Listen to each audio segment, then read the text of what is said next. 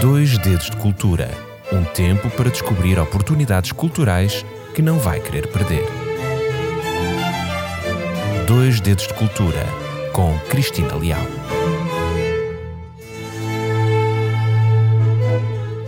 Olá, querido ouvinte, seja bem-vindo a mais uma semana, uma semana de dois dedos de cultura. E esta semana trago comigo um tema muito especial. Convido-o a fazer uma reflexão sobre um dos gigantes da literatura portuguesa.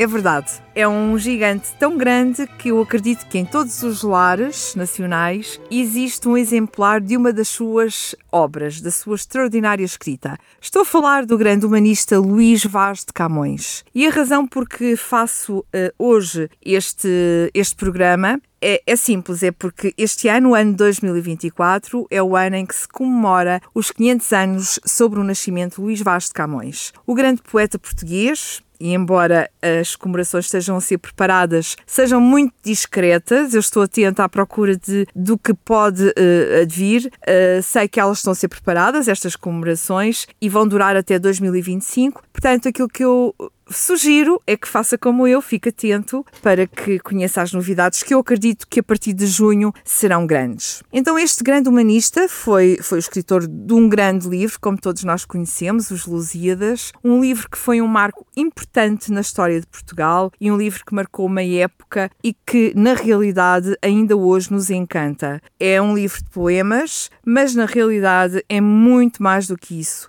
É um livro político, um livro que foi salvo pela Santa Inquisição, um livro que criticou a nobreza, mas que, interessante, foi apoiado pelo rei Dom Sebastião. Um livro que conseguiu criticar a Igreja Católica, mas de facto conseguiu ter a aprovação do Santo Ofício. E só por estas ambiguidades, este livro merece de facto a nossa reflexão. E, na realidade, Camões é o grande responsável, não só pela escrita deste grandioso livro, mas também, na verdade, pelo aperfeiçoamento da língua portuguesa.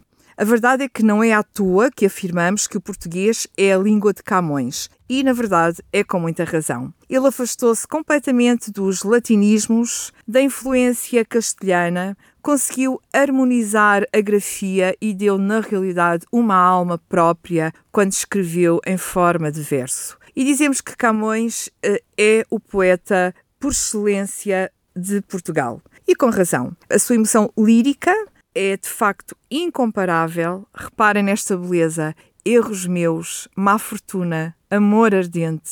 A sua força épica não tem par. Canto o peito ilustre lusitano, a quem Neptuno e Marte obedeceram.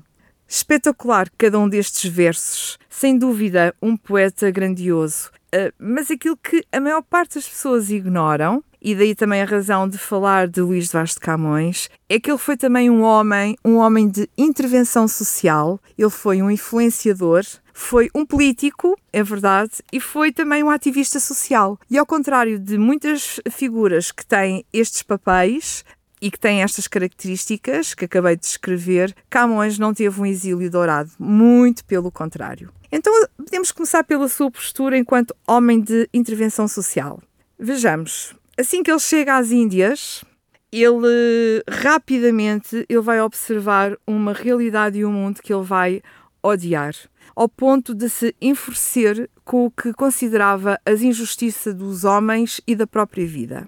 Ele escreve a um amigo de Lisboa que aquela terra era a mãe de vilões ruins e madrasta de homens honrados, imaginem. Segundo ele, tudo o que de mal acontecia no reino crescia ali completamente sem controlo. Os gananciosos ganhavam postos de importância. A sede de tudo conseguir em pouco tempo era de facto uma realidade e a marca daquele tempo. Havia um desprezo completo pelos valores cristãos, que era uma verdade, apesar de, e sabermos que os descobrimentos e a, e a chegada a, a esta terra, não é, à Índia, a, tinha como objetivo a difu- difundir a fé cristã.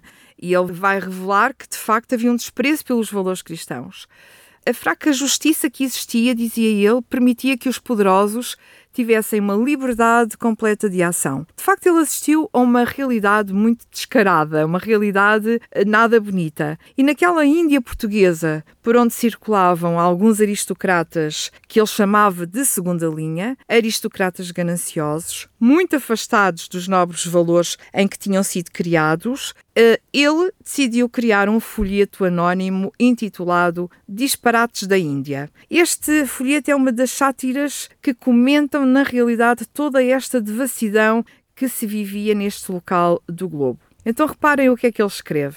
Achareis rafeiro velho que se quer vender por galgo. Diz que o dinheiro é fidalgo, que o sangue todo ele é vermelho. E porque a veia poética dele era conhecida, mesmo estando neste local, imediatamente Camões foi acusado de escrever estas rimas.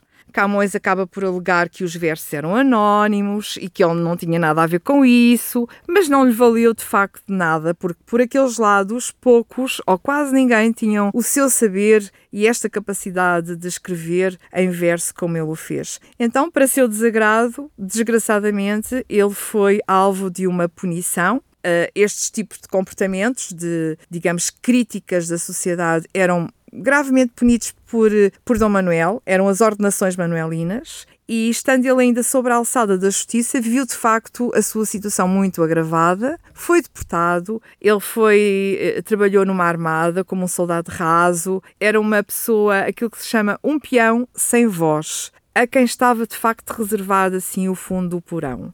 E lá seguiu ele rumo a Malaca. Mais tarde embarca numa esquadrilha de Francisco Martins para os mares da China. Esta foi a, a, a posição de um Camões enquanto influenciador. Não foi a única, há muitas mais. Foi a sua postura enquanto uh, homem que intervia socialmente. Mas Camões foi também um grande influenciador.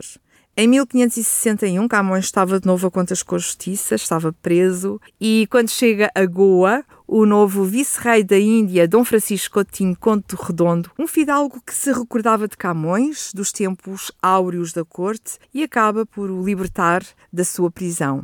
Isto depois de Camões lhe ter dedicado um memorial espirituoso. Aqui podemos ver que Camões usava a sua arte escrita para pedir alguma coisa para si próprio, mas digo já que ele não era avarento, porque ele fazia versos em favor de todos aqueles que admirava e não eram só apenas versos para si, para pedir algo em seu prol. Por exemplo, junto do mesmo vice-rei, ele vai fazer o, o, o Dom Francisco Coutinho, ele vai fazer um pedido muito especial. Ele vai solicitar que ele autorize a publicação do livro do famoso Garcia da Orta, Colóquios dos Simples e Drogas e Coisas Medicinais da Índia, um livro muito importante e que é um marco também da nossa história, e escreveu o seguinte para este vice-rei da Índia. Vosso favor e ajuda ao grão volume que impressa à luz saindo, dará da medicina um vivo lume e descobri-nos há segredos certos a todos os antigos encobertos.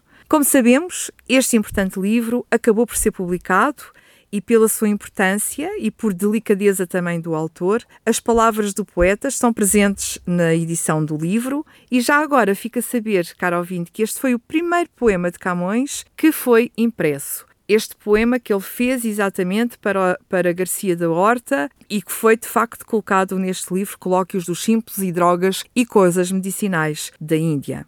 Já vimos também que, além da sua postura enquanto homem que intervém socialmente e também enquanto homem influenciador de tudo, de todos, aliás, que tem poder, utilizando assim os seus versos, Luís de Camões é também um político. Isso está muito bem visível na sua obra Os Lusíadas, que são o grande poema da glória portuguesa. Mas na época foi muito mais que isso. Para além de um descarado enaltecimento ao rei Dom Sebastião, a obra era também um dedo de acusação contra a degradação moral e política do reino. E é sobre esta postura de Luís de Camões enquanto político que eu vou deixar para partilhar na próxima semana, uma vez que há muito a dizer relativamente a este, a este tema, e por isso peço que fique atento, porque na próxima semana voltaremos a este tema, até porque estamos a comemorar os quinhentos anos de nascimento de Camões e há muita coisa para revelar e falar acerca deste grandioso humanista português. Despeço-me com grande amizade e fico a aguardar que na próxima semana esteja aqui a ouvir de novo a influência política de Camões. Até para a semana, se Deus quiser, e uma semana abençoada por Deus para si. Dois Dedos de Cultura. Um tempo para descobrir oportunidades culturais que não vai querer perder.